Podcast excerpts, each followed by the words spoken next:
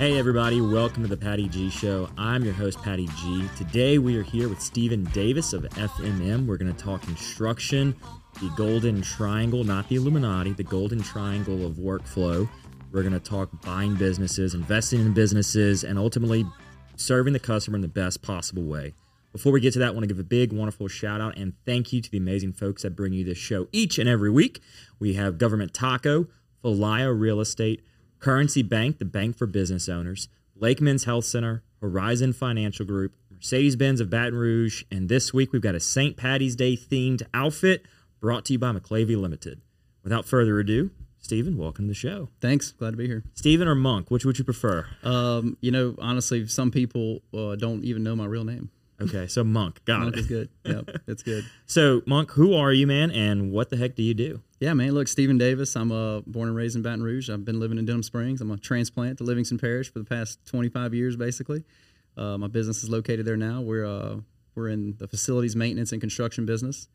We've got about 140 employees, about 100 vehicles on the road from Florida to all the way to East Texas, and um, and uh, we got a great team, man. A great team of people. I'm also partners in a flooring company called Anytime Flooring, and uh, a very successful company with my partner uh, Tony Thibodeau there. Uh, he runs that business, and I'm partners with him. And so, um, a lot of construction, a lot of floors, a lot of maintenance, a lot of everything to do with uh, with fixing buildings, repairing them, renovating them. I love that.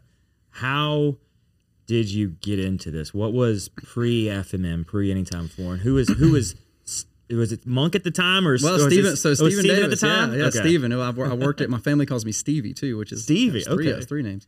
Um, so the uh, so I started uh, in college. My family is entrepreneurs. My uh, my dad was a mechanic growing up. I worked in the mechanic shop with him for a long time. My mom did the books, worked the front desk. Um, you know, challenging living back back then. You know, mechanics didn't wear rubber gloves. You know, they weren't all clean and proper, and the shops weren't all beautiful. In fact, at one point we had a a a shop pig, like a little pig that lived in the shop. It ran Seriously? around. Seriously, oh yeah, oh yeah. And uh, we had a dog, a shop dog, because out on Florida Boulevard where the shop was, the the dog had gotten hit by a car, so he, he ended up had to get his leg cut off. And my parents are big animal people, as am I. They couldn't bear to see that getting put down. So that he, he was a three-legged dog, and his name was Stu. All the guys in the shop named him Stu for short for stupid because he got hit by a car. And so and so it was an adventure uh, it, it, at the at the shop forever. Um, and uh, I really learned a lot, just you know, working with your hands and and um, and you know, learning how to to do things uh, that weren't these days very computer related. Everything back then was not computers. It was you know carburetors and spray some carburetor cleaner in there to get the car started. Right. You know spark plugs. You know the the, the big engines. You know all the excitement, the loud glass packs and all that. So uh, had a lot of fun doing that growing up until I got old enough to realize that it wasn't as much fun, and it was punishment when I was bad at school. I had to. My dad took me out of school actually for a week one time. And made me work at the shop for free, cleaning the floors, the grease. It was What'd you do? yeah, man. I, I I I went back to school the next week and tried not to get in trouble. No, what'd you do to get in trouble? Can we, or is it That's- it's classified? I was bad growing up. I was I was bad. Uh, and in fact, when it was time for me to go to to high school, uh, my mom was like, "Look, we're going to try to get you in Catholic high." My grades weren't that great, and you know, my family has a a, a, a little legacy at Catholic high. And um, my uncle Skip Phillips was the managing partner at Taylor Porter, the law firm. For a long time, an esteemed Catholic High alum. Well, I was pretty much a 180 from him at that point in my life, and so uh, and so you know, she's like, "Look, you're gonna go interview and take the test and do all that stuff." And so I did, and uh, and she's like, basically, look, you- it's either Catholic High or LTI, which was the the you know kind of the prison school for young men. And so uh, the day they sent out the letters, I, I got to my house and it looked like uh, a hungry dog on the back of a meat truck had opened up that letter. All my aunts, my own, everybody was so worried about Stevie that they had already got to the house and ripped the open letter to see if I got in or not. you got home and there was like a like a Oh, car parking yeah, lot just yeah. in your house. Like, Yeah. who is here? Yes, you'd have thought somebody like was trying to, to, to steal my mail and find some kind of classified document. Yeah, or they or they're gonna have an intervention. Yes. All right, Steve, we brought the whole family together. yes, yes. Uh, and so, uh, fortunately, I did get in. I, I did not want to go to Catholic High. I wanted to go to Belaire because that's where I grew up, living in that area. And um, but fortunately, I, I, did get in, and that was a big life changing moment for me. You know, meeting people who, you know, quite frankly, weren't like me. You know, I grew up working in a shop. We didn't have a lot of money, and uh, you know, I met people with wealth and just started, you know, realizing that there was another side to life if you if you can kind of do things the right way and and um, build relationships with the right people. So uh, that was big. And then from there, man, I went up to LSU, did a little banking, worked in the bank for a little while as a teller at Hancock Whitney, and then uh, from there, I became a waiter at D'Angelo's. You know, pizza. He was around Baton Rouge forever, and uh, my good friend Ray Mitchell um hired me as a waiter. He was the GM, and uh, I didn't know him at the time, but uh, that'll come full circle. He hired me. I started waiting tables. I was killing it. I loved it, interacting with people, and you know, just just just running and gunning the whole time. I got really good at that and became a another a manager there alongside Ray, and then eventually was promoted to the franchise trainer. So if you bought a franchise when the D'Angelo's were franchising, you trained with me and one other person. And uh, one of the people that I actually trained was Bob Brunet uh, of Brunet's Cajun Restaurant. He's he's since closed it, but um, and uh, Bob was uh, was going into the business because he had already sort of retired. Well, Donnie Gyro, a friend of mine, and Bobby Waters wanted to open a D'Angelo's really really bad in Denham Springs. Well, Lewis, the the guy who owned the deal, was like, "Look, I'm not your real estate construction guys. I'm not selling you a franchise unless you have a restaurant guy." Well, they were friends with Bob, and they said, "Bob, come on out of retirement, man. We need a restaurant guy." So the whole time I'm training Bob, he's just just he's like, "Man, I do not want to do this. I'm just trying to get it open." But uh, Bob and I built a strong relationship, and after they were open for a few months, uh, I called Bob. I said, "Bob, would you want to get out? Because I, I really, you know, I want to I want to be an entrepreneur. Like I don't want to keep Right. working somewhere." And Bob's like, "Yes." And that's uh, that's how Can I I, got. can I pay you to take my share? Yeah, I mean, I mean, it- they they they basically were like, look, he's like, come sweat equity, man, come on. And so I did, and ironically enough, Ray um, Mitchell, who had hired me, came with me as, as a partner as well. And so we ended up with the D'Angelo's in Denham Springs. Uh, we acquired the one in Prairieville, and we also opened one in Brusly. And then we sold those uh, back to Lewis because he uh, stopped franchising and started getting the restaurants back corporate owned. And so um, got out of that, and um, and Bobby Waters, my business partner at the time, him and Donnie were like, "Man, what are you going to do?" Well, Lewis wanted to hire me back, and I had enough restaurants. I was getting a little older, and I said, "Man, I'll come work with, with you, Bob, and we'll go do construction. I don't know anything about construction." He goes, "Well, I'll pay you X amount a year, and I don't know what you're going to do, but but you work hard and let's do it." So you just like pull construction out of thin air? He, he was already in the business. Bobby Okay, was. so Bobby was in the business. Yeah, he was in the business, and he's like, "Just come work for me. I don't know what you're going to do, but I know you'll work hard. I like you. I've seen what you've done here, and so Just come. Fi- we'll figure it out. figure it out." And um, and we we sure figured it out right into the gutter. But uh, Wait, what happened? man, we, we had a construction company. We got rolling, and 2008 happened. Know, Okay, the economic yeah. crisis, and so we didn't get paid from a lot of people, and we owed a lot of vendors a lot of money, and people owed us a lot of money, but nobody could pay anybody. And so, um, That's a crazy thing about construction that not a people, not a lot of people realize is the timeliness of receivables that's right. And how long they're going to be aging. That's right. I mean, that's for a, a variety of businesses that deal with larger corporations or larger organizations. They, no, we'll give you 30, we'll give you 60, we'll give you 90 days. that's right. And it's forever waiting, and it's almost impossible to get something like that started when you have such long aging. That's right. No, it is, and it, it's even scarier in the construction business because we were building stuff for people, and they were getting their funding from the banks. Well, when things dried up, the banks quit giving them their draws because all, everything got out of whack.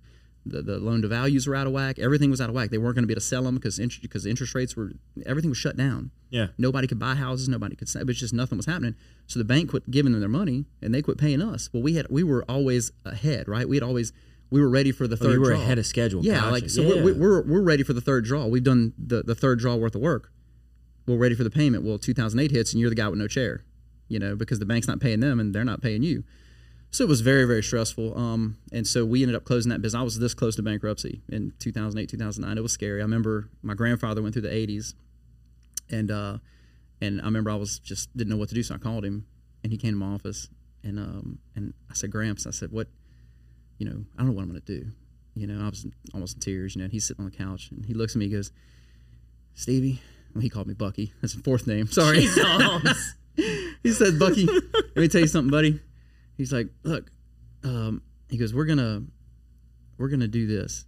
When I was went through the '80s, um, I'll give you my three my three rules. Number one, if somebody calls you, answer the phone, whether the news is good or not. Right. Answer the phone. Number two, if you tell them you're going to pay them something, pay them. Just don't tell them, don't lie, pay them.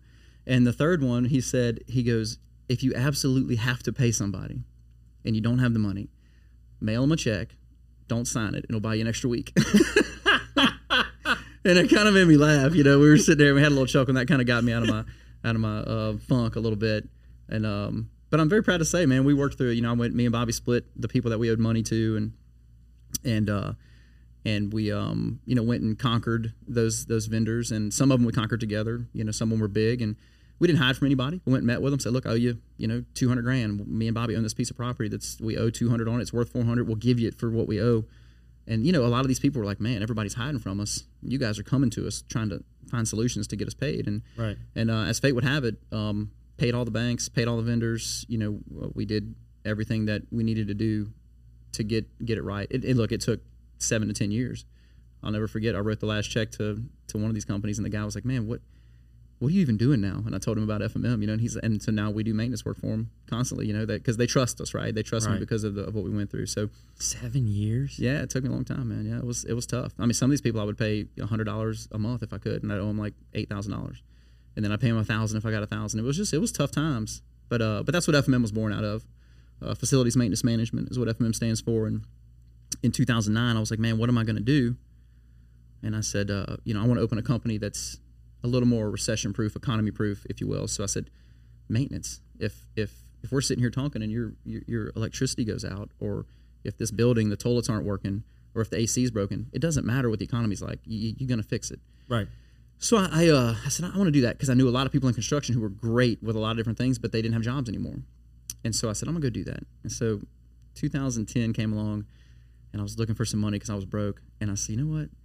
I started searching through my little list of debts that I had, and I had one fifty thousand dollar line of credit that had zero balance. It was unsecured line. I was like, man, I forgot about that because back back before they were giving out lines of credit Yeah. unsecured, like no big deal, man. It was a very loose banking system. And so I said, man. So my banker, I knew if I went in there, he knew what was going on. I knew he would be like, dude, no, like well, that's not Yeah. supposed to be open. So I went. It's not supposed to be. yeah, he's like, we should have closed that, but we didn't.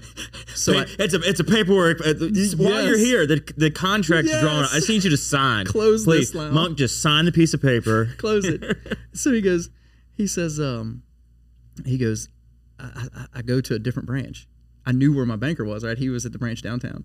So I went to the branch on Highland Road of this bank because nobody knew me, and I went and I hit the line of credit and I got a cashier's check Oh. because it was I had my ID. It was I didn't do anything wrong, you know. It was like my line of credit.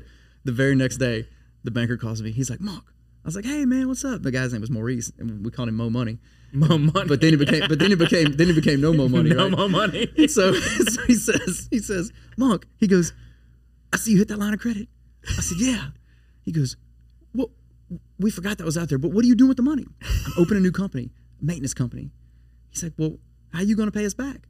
I said, I got a year to figure that out.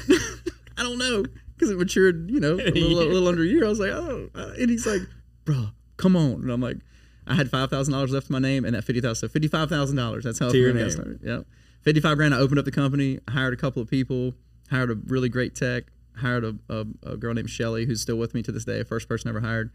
Um, we didn't know what the hell we were doing, and uh, as as fate would have it, we all just worked hard, kept hiring great people, and um and then FMM, you know, became what it is today. Did you pay off the line of credit?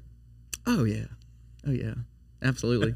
and they closed it immediately when I paid I'm sure. All right, it's over. Done. Yep, yep. Thanks for shopping. Yeah. We appreciate your business ish. I mean, how did they? How do you miss that? yeah, I don't, I don't know. It was definitely. I think because there was so much bad stuff going on, it was a zero balance line. I guess they weren't caring. About it was, and it was just open. Like it was a line of credit. Like I could have went and got a thousand dollars off of it, right? And it still would have alerted them. But I'm like, I'm going big. If I'm going in, it's. Did you almost feel like you were rob? Like, was it a little bit of like a robbing a bank feeling? Well, kind of. It, it was two things. It was like I'm robbing the bank, but I'm also I can survive for a little longer. Yeah. I know Well, like fifty thousand dollars. You got something to get your feet off the ground. exactly. Gosh. and, and we got it off the ground. And man, we our goal the first year I think was 400 grand. We want to do 400 grand in revenue. I think we did a little over For the million. first year? Mm, I think we did like a million. And it just took off. Okay. And so we've had a revenue increase, you know, every year that we've been in business since then. And um, 2023, I think we ended up around 48 million in revenue total for FMM. So That's incredible. yeah, which I don't mind sharing that. I mean, we do the business report stuff with the, and then we do the, you know, it's all pu- going to be public knowledge and the Inc. The Inc. 5000, which we've been on for like eight years straight. I think the fastest growing companies in America. It's incredible. It is. It's been great, and and it's funny because we uh, people are like, man, how you do it? I'm like, dude, we got I got a great team of people, Mhm. and any business owner who's successful knows that you know that at the end of the day, there's only so much one person can do. Right. You know, so So, and your first hire came pretty quickly is what it sounds like. You got, you know, you stole from the bank and then you immediately hired somebody. Immediately. the irony is she came she she I owned I owned a house that I was didn't know what I was going to do with and I and so I had to get a renter. And so her husband moved here to work for ServPro. They came from Mississippi and she didn't Okay. have a job. And so my real estate agent who leased the house said, "Hey, I have this lady who needs a job." And I'm like, "Bring her in." And her name's Shelly, and Shelly Jones, and I hired her. And so we uh so it was just a full it was a full circle of of uh of an economy. yep. You would pay her, she'd pay your rent, and then it's full circle. Thank you. And I, you know, I didn't have to lose that house. I didn't have to give it back to the bank. There you go. Well, there you go. Sold it, made some money on it. Eventually. So in those in those early days, going through, I mean, at that point you had had some experience both being in restaurant construction. Were you actually going out on the jobs and like being hands on, or what was your initial role with FMM? Yeah, man. So my, my initial role was really um, business development and finding good quality people. So Brian Weaver was one of the one of the first. He was the first tech we hired, and Shelly was the first office person we hired. And so, um, so I got started with those two people. Shelly ended up. I didn't know what she was going to be, but she ended up being great, man, and she still is. You know, she's she's worked her way up in our company. Uh, like I said, she's the first person we hired, still with us today, which is amazing. Um, and so Brian was a high caliber guy who had his own tools, his own truck. So I went out immediately, started to rustle up business, to, to talk to people. Just, I mean, it was, you know, seven days a week, like whatever it took, I had to go get business. You know, I had to drive revenue. So that was my main goal. Um, quite frankly, you know, I worked on cars and did a lot of that kind of stuff. So I could be handy, but that wasn't my highest and best use. I knew that if I was on a truck trying to learn these trades like these guys knew them and getting on my tools, there was only so much we could do without somebody going out and building the relationships and building the business. And so that was my main focus. Um, and then fortunately, like I said, I, I was able to get, you know, Brian on board initially and then Shelly. And then it is sort of, you hire great people and then they know great people. And it got to the point where we, you know, we, we had a really good staff and, um, and we were able to actually perform, you know, million something in work, uh, in the first year, which was, which was awesome. And so, So, my dad has an industrial plumbing company, so I'm familiar with getting into plants and how tricky that is. Did you have a sector where you knew you were going to have an ease of entry and to start work, or were you just kind of calling anybody and everybody you know? Like where, like where do you look for that first Sure. customer? That's that's a great question. So so so when you're out there and you're and you're you know just trying to, to harvest some crops, right? You're out there just planting seeds, and, and if they grow, meeting people. Um, you know, uh, one of the first big clients we had was uh, was MMO, Medical Management Options, and and I met a, a lady named Chris Nichols. Miss she, she recently passed away, um, uh, and her son Rob Miller uh, ended up he was running all their hospitals and stuff, and so it, just through those relationships, she said, "Man, we have our own maintenance people on staff, but they don't really do a great job." So that was really the first in that I had. But outside of that, you know, we would go do a little bit of work for, you know, Mango's volleyball. We'd go fix something at, at, at a restaurant, you know, a small restaurant. We were doing small time stuff just to get going out there. But but MMO was our first big entry into um, having, you know, a good client that had multiple locations that allowed us to go higher and had a monthly recurring contract. But but it didn't come because we were so specialized in the that they did mental health hospitals it didn't come because we were so specialized in mental health. It came because Miss Chris and Rob and I just established a good trusting relationship, and they knew that I would do whatever it took to, to try to make sure things were done right, and um, and they gave me a chance and believed in me. So it was you know, it was just business development, building relationships, and going that route, and, and hiring great people to perform the work. That was Right. important. You know? Yeah, you got to deliver on what you're going to say you're Right. deliver. Yeah, and that was a big thing. I I I, I, I tend to people say, "Man, overpromise, underdeliver." No, I, I want to overpromise and overdeliver, and the only way to do that in our industry is to have great people. And Right. fortunately, I had Shelly, I had Brian, and other technicians that we had brought on board. Um, you know, under him that he would train and and work with and manage, and so that's how it kind of took off. I love it. So the the fifty thousand was a good gateway, but were you ever worried that you weren't going to be able to pay it back? You know, um, there's been a few times where in in the history of the company, or early on like that, because it was an interest only line of credit, it, the the money was minimal. interest-only Yeah, line of interest only line of credit. Yeah, so it was minimal. You know, so Man. I just paying interest every month. So I wasn't as worried about that because I knew when it came up, it was it was unsecured. They just had my my personal guarantee, which at the hmm. time, you, You know, had five thousand dollars to your name. You know. exactly. What are they going to do? like, okay, I mean, come take my pants. I don't know what am I, you know, my shirt. What are you going to do? I don't have nothing. And so the bank worked with me because they saw that the business actually was generating some revenue and was paying in a timely manner. So I wasn't worried necessarily about paying that back. But as the business grew, um, I grew it really, really quickly, and uh, that was scary because I didn't have the the capital behind me to do that. And um, you can grow yourself out of business from Yeah. a cash flow standpoint. Right, a, cash flow standpoint, and also from a work order versus manpower standpoint for y'all. If Exactly. you have the the hospital putting in 100 work orders within a given month or whatever, I don't know what the numbers are, but if they're putting in an absurd amount of work orders and you don't have the staff, exactly. I mean, did you ever get to that point where you were understaffed? We, we, we did. We got to a point where we had a lot of work coming in, but fortunately at the time, see the the the, the economic situation was such that we were able to go get people pretty quick because back then it, it was the polar opposite of what we have going on now. It's hard to find good people, right? Everybody is looking up, you know, looking for people. Right. You know, I saw a sign at a fast food restaurant somewhere I was at over the weekend. It said, we are now hiring just like everyone else. That's what it said on their billboard. yeah, seriously. You know, they, they didn't even try to hide it. You know, they're Yeah. just like now hiring great employees just like everyone else. And so, but back then, the economy was trying to recover because I opened in 2010, and that was Okay. kind of the beginning of the recovery. So for the first two, three years, there was always people out there that were looking for good jobs that were in that industry. Um, and so it really wasn't that big of a struggle. We just knew, hey, we got the revenue coming in. Hey, Brian, or hey, Robbie, or hey, whoever was working for us, who do you know? And they would bring in some guys, we'd interview them.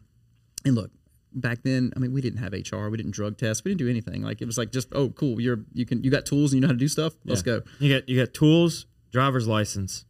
All right. Yeah. yeah You look you're you're you're you're, you're sober today. Great. Today. Today. come, come- come to work tomorrow. Thank you. And keep being sober. yes. And so that was the beginning of it. It, it was, and and so that wasn't a challenge back then. It was more the cash flow and the managing of capital because because like MMO was a big company back then, and they you know look their cash flow same as ours. They're waiting on Medicare payments and all that stuff. Well, they're you know their cash flow is like I said, it, it was tough, just bigger numbers, you know. And so we would wait on them, and they would pay us. And eventually, I was able to get a line of credit against my receivables. And once you get that kind of stuff in place, that's what really allows you to have some growth. But but I I just couldn't stop, man. I I, I couldn't stop. I we grew so fast.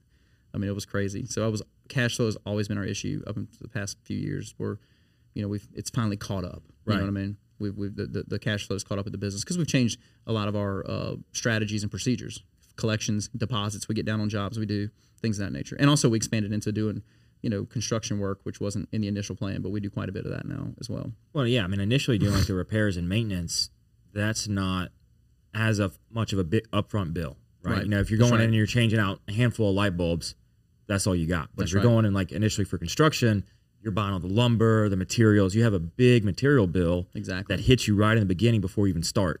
Whereas the maintenance, it sounds like it's almost a lot lower product costs, and now it's just the actual labor costs that That's you right. work with. Yeah, I, I equate it to sort of like, you know, if you if you go in, um, if you go to Taco Bell to get something to eat, you know, it's it's a you know you can get ten bucks, you can get a great meal. Well, it's different from Ruth's Chris, you know what I mean? For, and and so so Ruth's Chris, you know, you're going to pay 150 200 bucks a person. Well, the Taco Bell, you have to do a lot more revenue to get some good margins to make that good money. Um, you're still, I love those industries because they get paid instantly, right? they don't have to wait like we did. but when you start doing the bigger stuff, you know, your your bills for filet mignons are a lot lot bigger than than for you know tortillas Yeah. you know and so um, as we started doing construction it, it helped with our uh, ability to grow because of the the when we would get payments they'd be nice size payments but also it, it challenged us from a cash flow perspective all the way up the ladder until we were able to get big enough to demand you know the deposits and to demand um, certain payment terms you know we have a whole collections department now back then i was the collections and i hated i, i'm not a controversial guy i'd be like oh can you please Yeah, I, that's we, we we got an office manager at the firm, and heard moving on to collections was the best thing because can't just you know your strengths, know your weaknesses. That's my weakness. yeah Can't call somebody and be like, hey, so listen, um, 100% There's this bill. We don't have to talk about it. You just just just, pay it. When you can, please. When you- when you can, when you can. preferably today. But if not, I understand. It'd be know? great if it would be. I'm on my way to your office. Can I pick it up? Can I right, pick it up in five minutes? Right. Otherwise, I'm probably not going to be able to pay my employees. Yeah. I hate to say that, but But you know, I, I don't want to put any stress on you. You know. right. Yeah. No, I I look. I totally get that. Yeah. And were you even at the time you went into the construction side and you expanded into that? Mhm. Was the maintenance doing so much so that you had a little bit more comfort? I mean, because if I'm going into the field in which I lost, because ultimately in the 08 you had to close down the construction Mm-hmm. Right. business. I mean, you're going, you're returning to the battlefield where you lost. Right. What was that like? Man, that's that's that's actually a great question. So we we went into that with a different perspective. So what what we did when my previous company had to be closed, we were doing a lot of spec building for other people and some for ourselves. So we would go build commercial buildings from the ground up, houses from the ground up. what we were doing in at FMM, we would do renovations, commercial build outs. We weren't taking the, the risk of the ground up construction, having to manage that, um, you know, and, and, and put together hard bids and compete for bids. A lot of it was direct hire, negotiated work, and we could self perform some of it. You see what I'm saying? Because we had maintenance techs. So if our techs, you know, if we, if we were busy in the field, but we had some slow days, we could have our techs go out there and do the sheetrock hanging and you know do some of the uh, framing things that nature, right? And so we didn't jump back into the same construction as we had before. We got into the more uh, renovations, remodels, stuff like that, and that still rings true today. I'm not uh, I'm not going to compete. You're not going to see FMM on a bid list bidding against you know Lemoine and Womack and Arkel. In fact, those guys are clients of ours. You know, we, we do some work for them as a sub just to help them with punch lists from time to time. But but we don't go bid that big competitive bid work.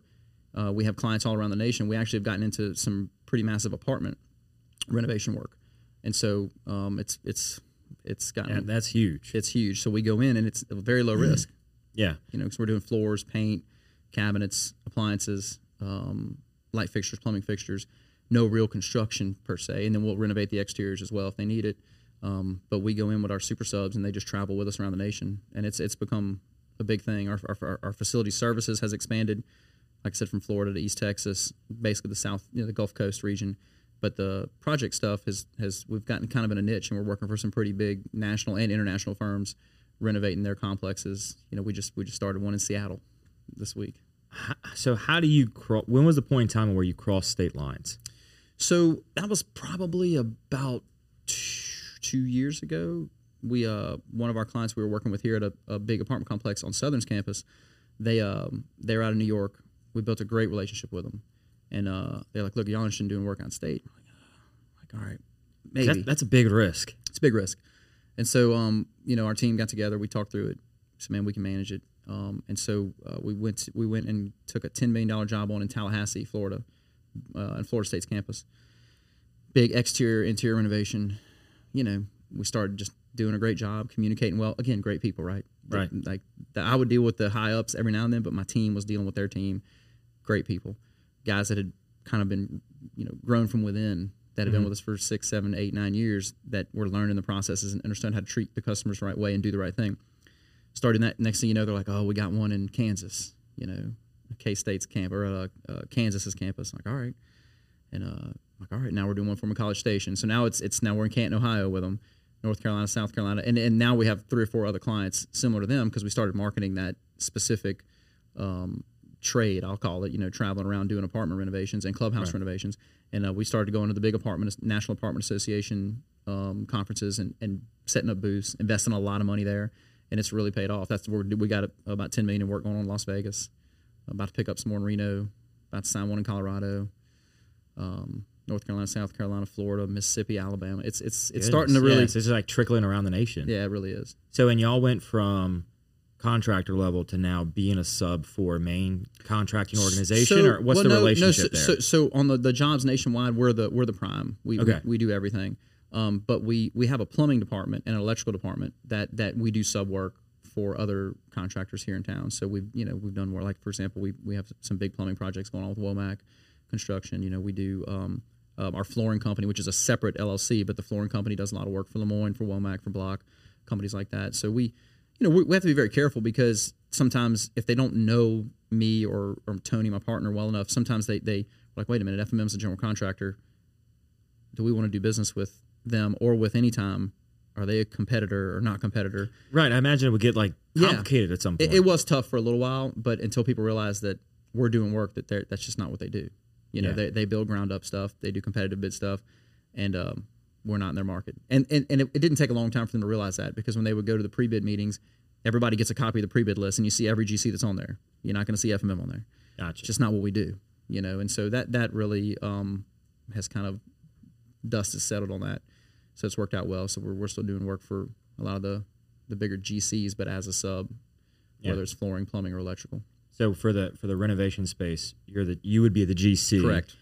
Working directly with the customer. But if somebody's Correct. looking for a ground up, then they're going to work with the GC, who then could work with you. Exactly. So if somebody called me and said, "Hey, man, we want you to build a ground up apartment complex in, you know, wherever Mississippi or whatever," yeah, I mean, it's not what we do. So what we would do is reach out to one of our partners and be like, "Hey, would you be interested in you know, and being the GC on this and bidding it, we can be kind of your partner and, and y'all can take the lead because we don't we don't do that. You know. So we- and like, what's the to get it for the people listening? What's the technical difference between those? Between being the GC versus being the sub? Yeah. So, One or the so, so being a general contractor, you're responsible for everything you do on the job. So, for example, in Seattle, we're the GC. So, the client talks to us. We're responsible for the entire scope of the project, right? Doesn't matter who we hire to do the work, whether we're doing it with our own people or subs, or they don't care. They have one neck to choke, okay? Whereas being a subcontractor under uh, a GC, that GC is responsible for everything, and we're just part of the 50 subs or however many they have underneath that GC. We're just part of that team. But at the end of the day, we have no direct contact with the owner unless the GC requests us to, to, to be there for a meeting. They deal with everything, and we work under them as a subcontractor. So you basically have a general contractor relationship, which FMM has on multiple projects, specifically the, the renovations and rehabs nationwide. And then we also participate as a subcontractor, which we work under GCs uh, on jobs. So that's that's the difference between those two relationships. Gotcha. And I guess I mean it makes sense. If somebody's doing a, a rehab or a refurbish, they've probably already got the funding like on lock. They do, and and so when they're when, when these big apartment companies, like I said, the ones we deal with, none of them are small. They're they're massive companies. Um, going back to my old days of being broke and not having cash flow, you know, we demand a, a pretty significant, you know, thirty percent upfront deposit before we will swing one hammer, which is a big change from the way I used to do it. I used to want to get so much revenue, Right. you know, then like, all right, you know, we'll get started. I know you're going to pay me, right? and that got me in trouble, you know. Yeah. And so, um, so with these new contractors, we have these or these new clients, we have these relationships where we're like, look, you know, we're ready to get started. We, here's our deposit, and it ranges anywhere from twenty to forty percent. I mean, we, you know, It depends on if it's an existing customer, I'm sure, versus a new customer. Exactly. Yeah. Some these new customers come out. We're like, look, this is going to be our deposit amount. Um, you know, most of the time though, they, you know, we, we have the, um, we have the institutional knowledge, we have the um, branding, we have the, uh, you know, they, they we're a known entity now, right? That they, they can look at us and see in the market what we've done, call other people. Oh yeah, we've worked with them, they're good, and so they know. Look, we're not. If you want to work with us, that's great, but we can't. We're not going to expose ourselves right out of the gate to financial destruction because you say you're good for it. And was that like a almost a founding principle when you went and opened FMM was to not repeat that mistake? Um, uh, it was until I realized that I was small and a nothing burger, and I pretty much had to go get business, and that was not going to be the easy way to get it. So it was like, yeah, I'm not going to get in that position again. Well, yeah, yeah. Customers are like, who are you? Like, I'm not giving you a deposit. You're going to disappear. Like, no, I promise I won't. I only have only owe fifty thousand dollars. I only owe an unsecured fifty thousand dollar line of credit. What could go wrong? so that's that's how it all kind of got rolling. But then as we got bigger, it's like anything, any other business. You know, you start getting bigger, and you're able to to leverage your um, your abilities. And so that's what we did, and it was uh, it's it's it's good now because the customers understand. Look, these guys are legit. They're going to do a good job. You know, and and some of it too. We have the bond jobs now as well. You know, so that's a whole other um, level that you know people don't. A lot of people in construction don't have to do, but so what what is that? so there's bonding companies. Basically, what they do is it's almost like a, a a bank. It's not a bank loan, but the bonding company comes in and says, so for example, we have a ten million dollar job. We got to get a ten million dollar bond. Well, the bonding company says, okay, uh, we're going to put the bond up. And what that means is, is that if we don't pay our subcontractors, like if we get paid from the client and we don't pay our subcontractors and we leave the job and something goes wrong, the bonding company will step in and clear up the liens and pay the bills and make sure everything's fine for the customer. So it's a protection for the customer that we provide. Well, not all companies can get bonding. You have to have a good balance sheet. I know you know about balance sheets. Yep, yep. You got to have a strong balance sheet. Well, you know, I didn't have the strongest balance sheet for quite some time. And so it became a real important deal for us to get our balance sheet strong enough to to get the bonding. So we did, and now that's allowed us to go and compete in markets that smaller companies can't. FMM five years ago can't go get a ten million dollar bond, right? Right.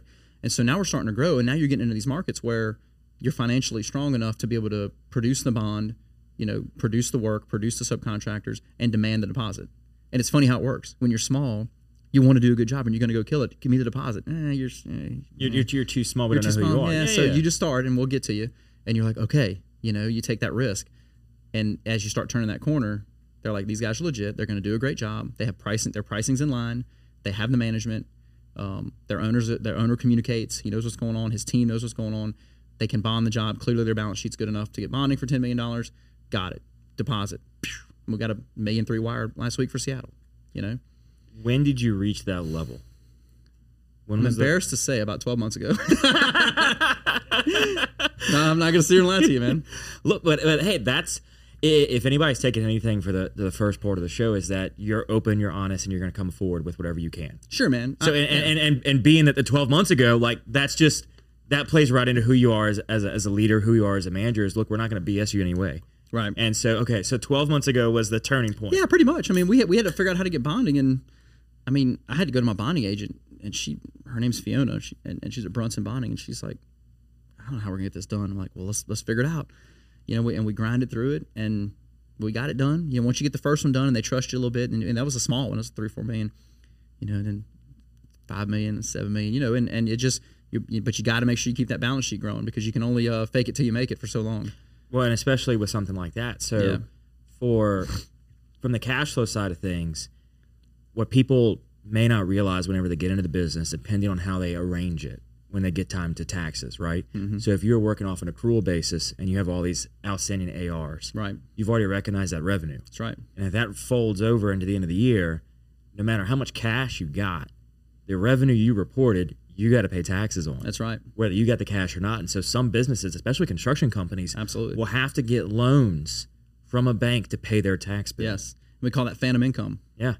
Phantom income. It's just it, you're paying you're paying taxes on income that's not in your pocket. It's not in your bank account. So how did y'all get through that initially? Well, fortunately, I also do a lot of real estate investing outside of uh, of FMM. So you know my uh, uh, my CPA Chip Chesney, he's he's been a friend and my CPA for 20 years now, and uh, he helps me navigate those waters. Now, I, I mean, I'll, I'll never forget. It must have been four years ago, five years ago. I went and met with him. He's like, he's like, all right, Monk. He's like, here's your tax bill, fifty thousand dollars. I was like, what? I don't, I don't have fifty thousand dollars. He's like, they'll, they'll let you pay over time. They charge you a lot of interest, and I'm like, I pay over time. you know, I mean, I'll never forget that. My first tax bill. He's like, he looked at me, he goes, Monk, you're starting to get real, and I'm like, I'm not sure I want to be real, man. It's a different type of conversation. It is. When people go from, oh, I got a great refund, got a great That's right. refund, and they're like, wait. And they start seeing it shrink over time, and then it goes the other way. Hundred percent. And they're like, whoa, whoa, hang on, hang on. Why are we going the other way? That's right. it, it's it's totally different. And I've had customers that I've been with them long enough, or clients that I've been with long enough to see that cycle. Sure. And now they're on the other end, and they're like, "All right, man, what can I do to get this tax bill lower? Right. How can I get this bill lower?" And I'm like, at the end of the day, I'm like, got to spend the money. Well, there's two things that go into that. I've learned, right? You do got to spend the money, but another thing, you know, some of my, I, I, and, look, fortunately, I've had a lot of people help me, man. I mean, Yeah. a lot of people help me. A lot, a lot of wealthy people in Baton Rouge who just, you know, came up the same way I did, um, or were already wealthy and they're just good people, and and coach me and and, and helping me learn things that you when you come from, you know, a, a, a place of not a ton of wealth, you don't understand some of these methods, and so they help me a lot. But also, you know, tax planning you gotta have to pay it. So, you know, one of my buddies is like, man, you need to start paying quarterly taxes. I'm like, what? Crazy. Now this year I'm like, I need to pay quarterly taxes. You know, it's just one of those things where once you get punched in the face with a huge tax bill, you know, it's six digits.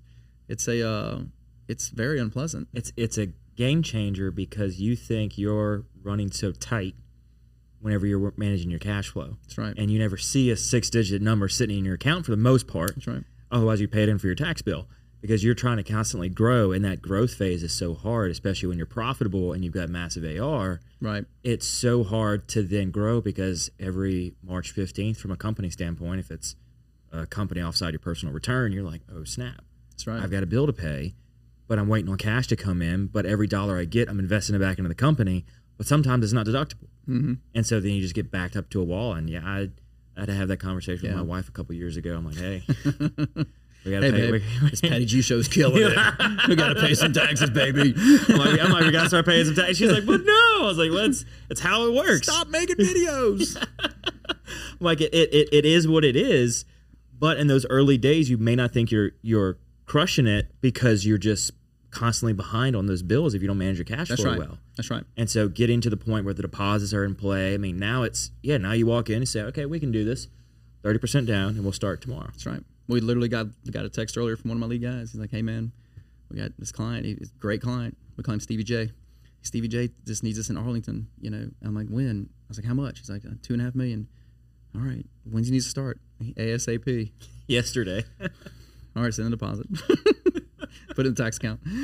Uh, no, but it's it's been good, man. So we we've had a lot of success there, and uh, and you know we're continuing to grow. It's, I expect this year to be another You Another know, good year. Another another growth year. Every year has been, you know, and it's it's challenging though. I, I tell any entrepreneurs, I, and one of the things I'm trying to do now is work with other entrepreneurs, young guys who want to learn, because so many people help me.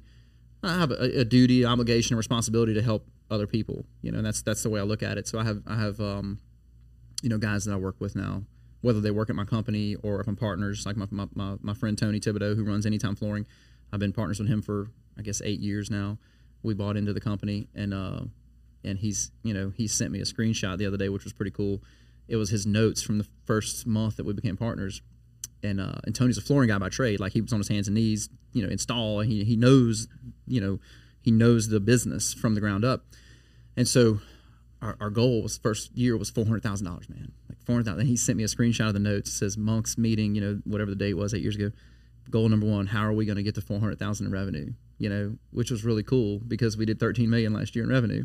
You know, we've been partners for eight years, so we've had Yeah. that much that much growth. And so that's exciting because because Tony and I've worked together and I've mentored him and we've become friends and it's been it's very fulfilling to do that uh, to be able to pay it forward, right? Because I had people like Donnie Gyro and Bobby Waters and you know Paul Voorhees, Lawrence Maestri, the Maestri my real estate guys, like uh, you know a lot of those guys have been mentors to me and and like why are you doing that why wouldn't you do this or hey have you ever thought about this? You know and they bring me opportunities and i would do work for them they would give me the opportunity to work for them. And, uh, and it's been it's been really good. And so you know a big part of the fulfillment here is to be able to pay that forward to other entrepreneurs because there's so much that they don't know. You know what i mean? Like the stuff we're talking about right now it's greek to most guys who are starting a business. Right. you know phantom income what is that i'm like oh wait it's a scary that's a scary dude bro well, it's it's not the scary dude. The scary dude is the person behind the mask, the little the little three letter, Oh, three, yeah. the three digit Yes. organization that comes behind the mask and re- with a little handout. You know, Yeah. hey, where's where's Papa Share? It's like Beetlejuice. Don't say it, man. Don't say it. So Yeah. wi- within FMM, you've got a couple different divisions of what y'all do, but with Anytime Flooring, it's a separate LLC. it is. Let's walk through that, how the deal, how that deal got set up, and then ultimately what led to that structure, as opposed to your normal just spread out within one organization. Yeah. So so Tony um Tony had started Anytime and he had a, another partner at the time and that that guy was a builder and he really wanted to kind of move on and do the building thing. And uh, FMM was young. Um, I guess at the time we were four year old company, five year old company, and we used Anytime to do flooring at our projects. And I had met with Tony, you know, on the job because at the time I was very active in the field. And so Tony was like, you know, man, uh, you know, partners thinking about getting out. I what he's going to do. We ended up coming up with a deal to get him out for a small amount of money. We paid him a note over, you know, two years or something. So we got his partner out. We did the note, and um, and two reasons why I did that deal. One was because they already serviced us as a vendor. So if we had a good vendor who I knew that we could go to to use on our projects as we grew, that company also could grow. You know what I mean? And uh, and then two, I like Tony. You know, I mean, we got along good. Uh, we both have learned a lot and grown a lot since then. But he was a good dude, and um, and he worked hard like I do. A lot of people underestimate that. Man, how do I get man? man yeah, seven days a week, twenty four hours a day. That's what it takes. You just got to roll. You know. Yeah. And uh, and he he had that mindset as well and was willing to put in the effort and time. So we started going, and uh, and and he was like, "Man, am I going to be under FMM?" I said, "You know what? Let's keep this as a separate tax ID. It's a separate business. Let it stand on its own, because I didn't want I didn't want him to get wrapped under the FMM umbrella, and then we're FMM, you know, maintenance, construction, and floors. It's like ah, it's kind of weird. Let's leave it here. And Tony wanted to be, you know, he wanted to be keep his fifty percent, and he wanted to, to be his own entrepreneur, which I Right. totally respected. So, so so that was the decision that was made to keep it that way. And what was cool about that is that FMM grew. FMM owns the the the fifty percent of Anytime. So as FMM grew, we were able to provide benefits to the smaller Anytime in the form of four hundred one k, really good health insurance for its employees. So so as a smaller company, even though we owned and controlled the company from a fifty percent standpoint, we were able to give them let them participate in all the benefits Right. right? Uh, enterprise leasing for the vehicles, for example. You know, it's no personal guarantee; it's corporate guarantee only. The FMM has 100 trucks. Well, hey, this is our sister company. They need vehicles. You know, normally you can't do that for a company that needs five trucks, but they were able to fall under our account. So there was a lot of benefits that came from us uh, us doing that with, with Tony. Uh, but most importantly, I think Tony wanted to stand on his own to some degree and have his own brand and his own recognition. And I think uh, that was the right decision um, from that standpoint because now he's CEO of that company he runs it efficiently. Um, the customers love him. You know, we do a lot of work for Lemoine, like I said, Lemoine, Womack Block, the, you know, Arkel, all, all the GCs. You know, we bid all of them, but Tony's really built a great reputation uh, trusting relationship with a lot of the key people because just like at FMM, we, we want to do the right thing. You know, uh, we, we if, if something's messed up, like it's easy to point fingers and and you know pitch a fit of oh it's him or this or that. We want to work with to figure out a solution. And if we mess it up, guess what we're going to do? We're going. to I mean, we ate. I think we had something we messed up last year. It was a thirty five thousand dollar mess up. Yeah, it's us. We did it. Yeah, we'll take care of it. You know what I mean? And that's the mindset, right? If we mess it up, we're going to fix it. We're not going to hide from it. We're not going to run from it. We're going to hit it head on and do the right thing. And that has built some very strong relationships. Yeah, and it's powerful as an entrepreneur to know if you're trying to take your company to the next level for Anytime situation where they're trying to figure out a way to grow and not be under FMM because then it's just like you said, then it's just another service that FMM provides. But being able to stand alone and service customers outside of FMM and continue to grow, a lot of owners are kind of hesitant to give up any equity. That's right. They're like, no, no, no, it's mine. I'll just continue to do working for you, and we'll do this and that. But what it's allowed are all those benefits you just described. Exactly. And you have to, as an owner, really evaluate where do you want to go in the company, what direction you want to take. That's right. Fifty percent of a whole lot is better than hundred percent of nothing. That's right. You know? That's right. No, hundred percent. And I agree with that. And and it's hard for so so and you know, I'll use Tony as, as an example. It's hard for a guy who's been working on his hands and knees, installing floors, working, growing his business. It's hard for them to take a step back and go, I'm not giving up fifty percent of this. Yeah. But eh, but but fifty percent of nothing's nothing. Yeah. You know what I mean? Hundred percent of nothing's nothing. It's it's just it's one of those things where we were able to. It, it took a lot of trust. You know, we met and Tony was like, all right, man, you know, uh, let, us do it. He's like, I believe in you and I trust you. And that could have went bad for him. But but but in business, man, you got you got to be willing to take some risks. And, and, as an entrepreneur, we have a higher risk tolerance, right? We're open to more risk than most people are. Totally you know, agree. Your, your normal people who are within a nine to five or a typical W two job, they are very hesitant to sit down across the table from somebody where they're saying, I'm going to take 50 50, or even worse, uh-uh, we're gonna do the deal. I want sixty, and you get forty. Right. And them being like, I, I don't know, I don't have control, I don't have this, I don't have that. They're much more hesitant. We're an entrepreneur. They're gonna look at a whole bunch of different circumstances and realize, no, this is a deal that has to happen if I want to push forward with what I, with what that I've got. That's right. And so I have to be okay with that. That's right. Because at the end of the day, I'm still able to do what I want, stay on my own, and push this business forward. So long as I actually consult with somebody in the paperwork side of things, the legal side of things, and make sure that I'm protected. Yeah. And entrepreneurs at the end of the day sometimes have to just accept for a lesser share of the company for the greater purpose of what they can build. That's right. No, you're 100% right on that. And it's and it's and it's the big challenge there is for the guy cuz see they, they don't they don't really have that option when somebody like Tony starts his company and he's and he's growing it and working it's hard for you because all your family members anybody who's who has a job and they're just they're just doing the the normal day-to-day grind they don't why would you give up 50% they just no one no one sees or understands the the metrics of what you just said of hey you know okay tony our goal was 400000 the first year. You know what i mean? We did 13 we, we, we i mean we did 13 million dollars. It's a lot of floors right? It was a whole lot of floors. eight years ago we wanted to do 400 grand and so people don't understand that they get so caught up it's human greed they're like oh this is my business and i'm so proud of my business but i will say this I think the reason that that is challenging for, for people sometimes is that if you get somebody who is malicious or who has ill intent, then you know it, it really can tarnish. And there's stories like that out there. Hundreds of them. Hundreds of them. People that just strong arm, they just malicious intent, don't do what they say they're going to do. So so there is risk involved in that, and I respect that. And uh, and a lot of it depends on where the, where the person wants to go. Tony wanted to wanted to have a life that no one in his family had ever had before. You know, they, he wanted to live a to be able to make a certain amount of money and and be able to do things in his life that no one in his family before him were able to do. And uh, and you know, he felt like this was a good opportunity for him, and he trusted me, right? Right. And that was the big thing. And and I take that seriously. Not everybody does. You know, somebody yeah. puts their trust in, in you and says, "Look, I'm, I believe in you, man. I, I, I'm excited about doing this, and I believe in you, dude. That's that's that's all huge. That's huge. And the entrepreneurs that want to keep everything within 100, percent they may have that 400,000 goal and may hit 404 or 440 in the first year, be super excited, and then only push for 600 the next year. That's right. But if you have a partner and they come in and they're going to push you, y'all going to push each other. So that 400 turned into whatever it turned in the first year, several million, and like, oh my gosh, now it's it's leaps and bounds from where we can go because you get to that point where, as a single, as a sole proprietor, you may hit a cap. Yeah. Where you're comfortable with going, and so if you're stuck in that comfort range, he could have stopped at like four million. Been like, nope, this is I'm I can't Yeah. Do I can't see myself managing more than this, even with a great team as the only owner. There, there's too much at stake to get beyond that. But if when you bring in that other person, another party, and they you then sit across the table and you're all both like, well, if your max effort's four, my max effort's four, now this company can get to 8 mm-hmm. and then we can continue to grow from there. Exactly. And and i think what's really important for entrepreneurs to understand is that there, for me there's two things. You can have a business and you and you can grow a business right? And if you have a business there's absolutely nothing wrong with that. What you just said if that guy gets to $600000 a year and he can live the life he wants to live right? He can he can and i tell people success he, can be successful. People like what is successful? Well the average joe is like man successful is being rich man that's Define rich. Right, define rich, right? And so so for me, what I do with my entrepreneurs I work with and and and, and I did with Tony recently and I've done for myself recently, is you gotta put together a life plan. Like what what do you want out of life, right? You know, how much income do you want to make? What, what do you want for your spirituality, your your giving, right? Your charitable giving. What do you want for your kids? How much time do you want to spend with them?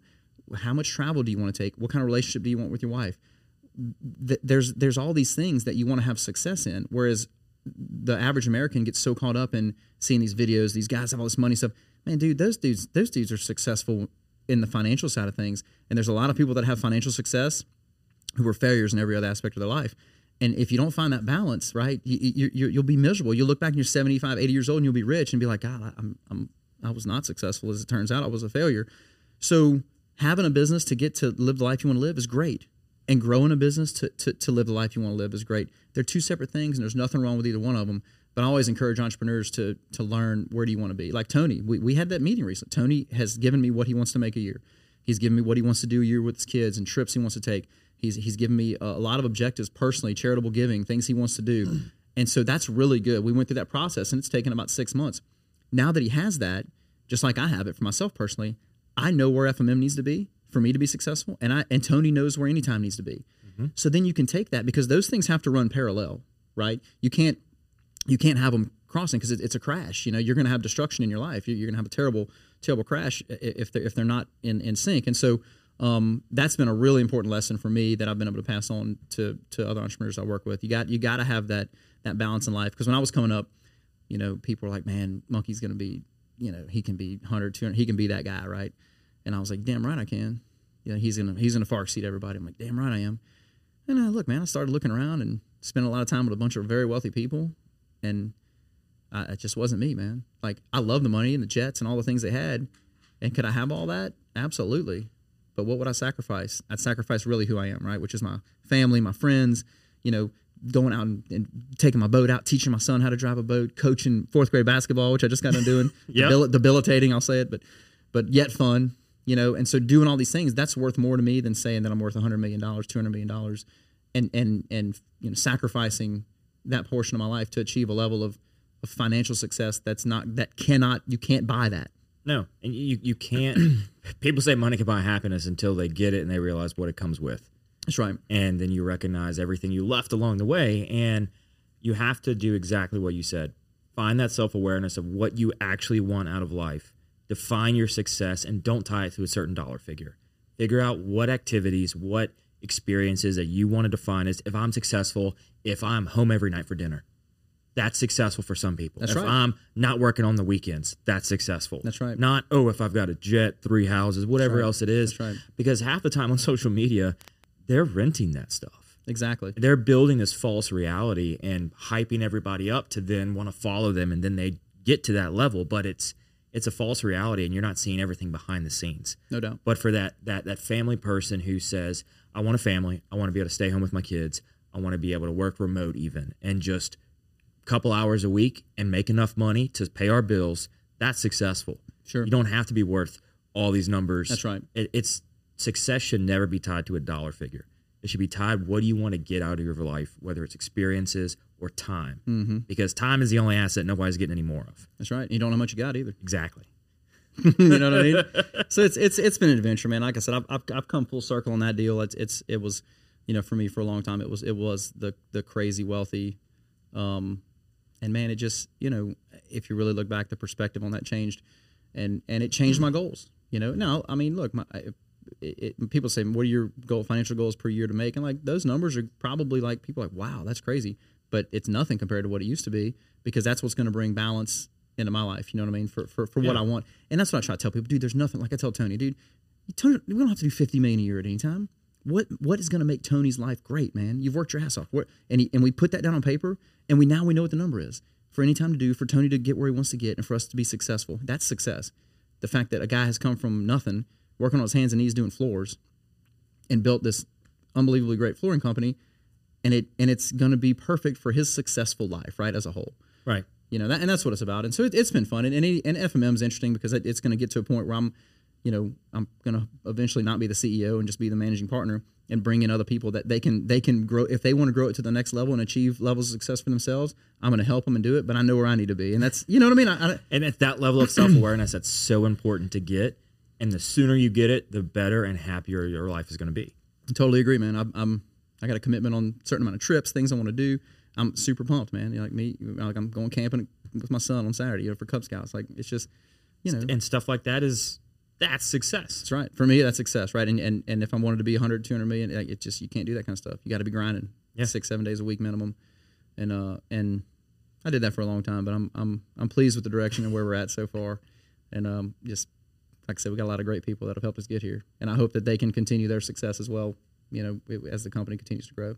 Absolutely. So as we kind of start to wrap up the show, Monk, um, we have four questions we like to ask everybody. Sweet. So the first one is, what is something you did as a kid you wish you could still do today? Man, I wish that every day when I got home, I could go shoot hoops in the park. And I grew up by Belaire, so it was an interesting group of people. Uh, but it was fun, man. I, I it, that was a big, big thing for me. I loved basketball. wasn't that great. I'm not tall, clearly.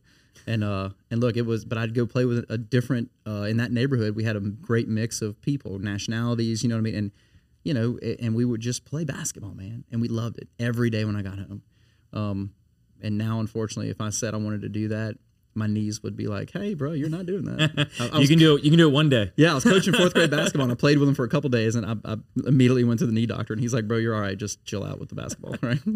It's it's fourth graders. Their bones are still flimsy. oh man, like we stretch, and they're like, "Are we done stretching?" I'm like, "No, I'm not done. Wait."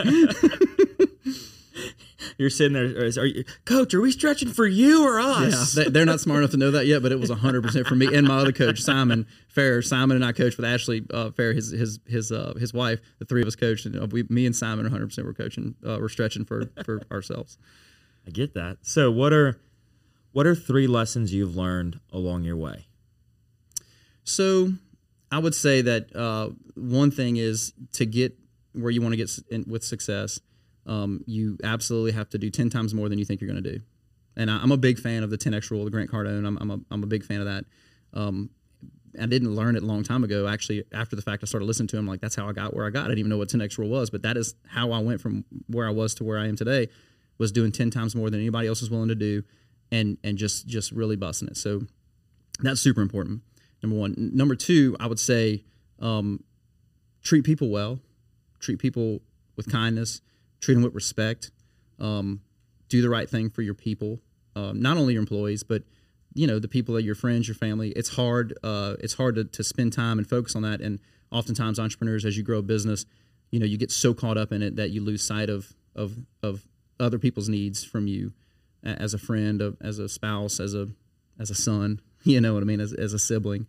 And so I would say treat people right. And the third thing I would say is um is is you know, and I think I think I, I hit on this earlier is if you have to pay somebody and you don't have the money, don't sign the check.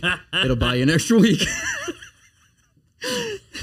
I just I had to throw that one in there, man. It's it's, it's so creative, and my grandfather is, is a, such a funny dude. The stress never got to him, and I guess that's probably the point with number three is that look, there's a lot of stress, and my grandfather always had a way of making it funny, and he, and, and the reality is he would do that, right? And and, and, and he, if in the '80s he would really do that, but you can't get you can't let the you can't let the stress eat you alive, right? Because then you start having negative self talk, and so so look, man, like I tell my basketball team, our two rules, and I'm getting off a little bit on you here, but Yeah, yeah, but, my- but the, the two rules we had, and I wrap at, were, were number one, have fun. Every day we're gonna have fun, and the second rule was we're gonna get better every day. Every practice, every game, we get better. Those two rules. So at the end of the season, I brought it full circle with them. Look, guys, we had fun. They're, oh yeah, coach. We got better. Man, we were way better at the end of the year when we were beginning. I said, this isn't just basketball. Take those two lessons and live your life that way. That's pretty deep for a fourth grader. It was. I was a little bit teary eyed when I was telling them, and I think some of them really got it. And the other two coaches were like, "Damn, that's pretty pretty cool." And then I think they enjoyed it because we did some of that during the year. Because Right. when we were done, like, "All right, guys, great season." You know, coach, are you going to coach us again next year? I'm like, I don't know. No, man, you got to come back, coach. And I was like, man, it made me feel good. You know, I was like, awesome. So hopefully, you know, hopefully I'm able to do that again. That's awesome, man. So, what is something you love about Baton Rouge? Man, uh, I think you probably get this answer a lot. I love I love LSU football and tailgating and and and and going out there and having fun. I'm, I'm able to because you're able to bring people from other places out of state, whether it's customers. You know, last year we brought a client from Texas to the Alabama game. Okay, good him and his wife, and so they came to our suite, right? And they're not LSU fans. And the guy, I had some other employees up in the suite with us for that game because you know, nobody knew. I don't think anybody, everybody was like, "Oh, LSU's going to win." You know, like it, hopefully it's a good game. So the guy's leaving, and I'm not going to name who he is or who he works for because when he was leaving, he's like, he's like, man, him and his wife. He's like, man, thank you. If y'all ever looking for people in Texas, please call me because I want to be around people like y'all. Seriously, he's like, this was so much fun, and you got some good people. Now we do a lot of work for him, so I don't know that I'm going to go that route. But for the company he works for, but but uh, but but yeah, that, that's a, that's always a special thing for me about Baton Rouge is bringing people to tailgate. They just people who, who don't get to do that often, they're amazed at Oh, yeah. at the, how fun the people are, how nice everybody is, and then the environment in the stadium with a big game. I've had I had two guests come on that were from LA, Mm-hmm. and we were talking about you know things to do in Baton Rouge, and we brought up the topic of football, LSU football, and tailgating. And they're like, "Oh, we've never been tailgating before." I'm like, "You got to go." And they said, "Well, we don't know anybody. Nobody's ever invited us. It doesn't matter." matter. I said, "Just go out there, and you can bring an ice chest if you want, and just walk up to people's tailgates that look friendly." Sure, which is going to be 95% of them. That's the right. 5% of the college kids on the parade grounds don't go there. That's I said right. walk around that and you can find as many people as you want. There's some tailgates, they say, yeah, 20 bucks, you do whatever you want. Or some are just like, nah, come on in, it's That's all right. good. That's right. You can go and find people and make friends. That's LSU's culture. That's For the sure. tailgating culture. And they looked at me like, that's crazy. That's crazy. It is so that's, foreign that's, that's unheard of. They're like, that really, I'm like, it really happens. humans are really that friendly. Yeah, I'm like, wear LSU gear and everybody's friends. That's right. And that's just at the root of it, that's what it is. That's right. And what I love too is that in our suite we'll have people from other other teams and even at our tailgates, you know, that we go to. This and, I love that that you know it used to be kind of bitter, you know, people doing all kinds of crazy, but it's really softened up a lot. That everybody understands. Hey, man, we're here to have fun and Yeah. and root on a bunch of teenagers kids, yeah. playing a game, right? And uh, so I, I love that. That's a lot of fun. And I love bringing people, especially people that have never been. Oh yeah. So what for the final question, what can I do to help you? Ooh, man, that is I'm a- not too good at that's uh, a- repairs and maintenance, so don't ask me for that. Well, I do know one thing you're good at, so you might be able to help me with some uh, some financial planning uh, on the on the accounting side. So, man, look, I, I, I tell you, um, help help spread the word of of what I just talked about with other entrepreneurs. You know, specifically the part about um, paying it forward. Because if you're an entrepreneur who has a successful business and you have a big team of people, people helped you. Like you had, whether it was employees that you hired that were just way better than you thought, who were going to help you and give you feedback that you needed to hear, whether it's mentors you worked with who gave you feedback that was difficult to hear and for them to give, um, whether it's the guy who wrote the check. At one point, FMM was almost out of business and wrote a two hundred fifty thousand dollar check on a Sunday evening, kept me in business, paid him back thirty days later. You know, gave me a hug, said a prayer, and said, "I believe in you." You know, um, all those things that have happened to help our business get where it's gotten you know those are things now that that i have a duty obligation and responsibility to pay forward to other people that deserve it and that really want it and so i, I would say when you do meet other entrepreneurs and you do do interviews and you do talk to other entrepreneurs uh, like me that you uh, make sure they don't forget how important it is to keep that trend going and to pay it forward as it as it relates to to helping others you bet, man. I that that I will do my best. Awesome So thank you for coming on the show, man. I really appreciate yeah, it. appreciate you having me man I'm glad we're able to pivot around the, the fourth grade coaching and make this thing happen, man. yeah that's not as successful as my business i'll say it But just being there, being there and helping them, man, that's a success story. it was that was no doubt a success story Absolutely, man. Well, thank you so much Thanks for coming on, Monk. Appreciate it. And thank you, everybody else, whether you're watching the show or you're listening to us. I know that the guests are appreciative of your time and taking the effort and day out of your agenda to listen to them and listen to their stories. So thank y'all so much. If you know anybody else that make a great guest, have reach out to us on the show, whether through the website or our social media, and just let us know. We're always open to having great entrepreneurs on the show. And thank you also to the amazing sponsors that make the show possible each and every week. Hear a little bit more about them right now.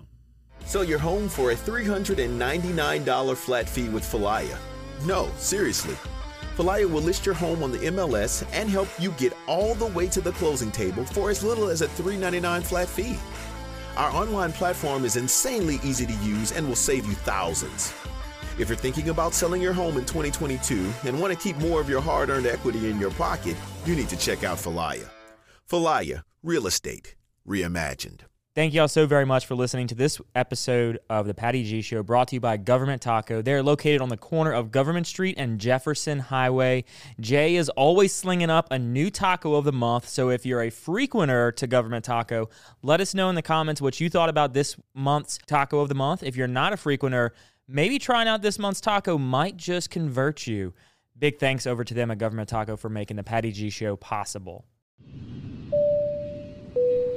Imagine taxiing on a plane looking toward the end of the runway. It seems so far away, it's even hard to see it. And that's what the concept of retirement probably felt like when you were in your 20s, 30s, and 40s, way far in the distance, not visible or even a concern. But as you turn 50, something happens. Retirement suddenly seems like something real, something not too far away. In your 50s, you are rolling down the runway. Retirement is getting closer and closer, faster and faster, weeks and months zipping by. But are you even ready for a successful takeoff to retirement? Fear not, there's still runway left. But the time is now. Time to make progress and time to get a plan. The Runway Decade will help you get organized, get energized, and give you the direction you need to take off to your desired retirement. The Runway Decade building a pre retirement flight plan in your 50s.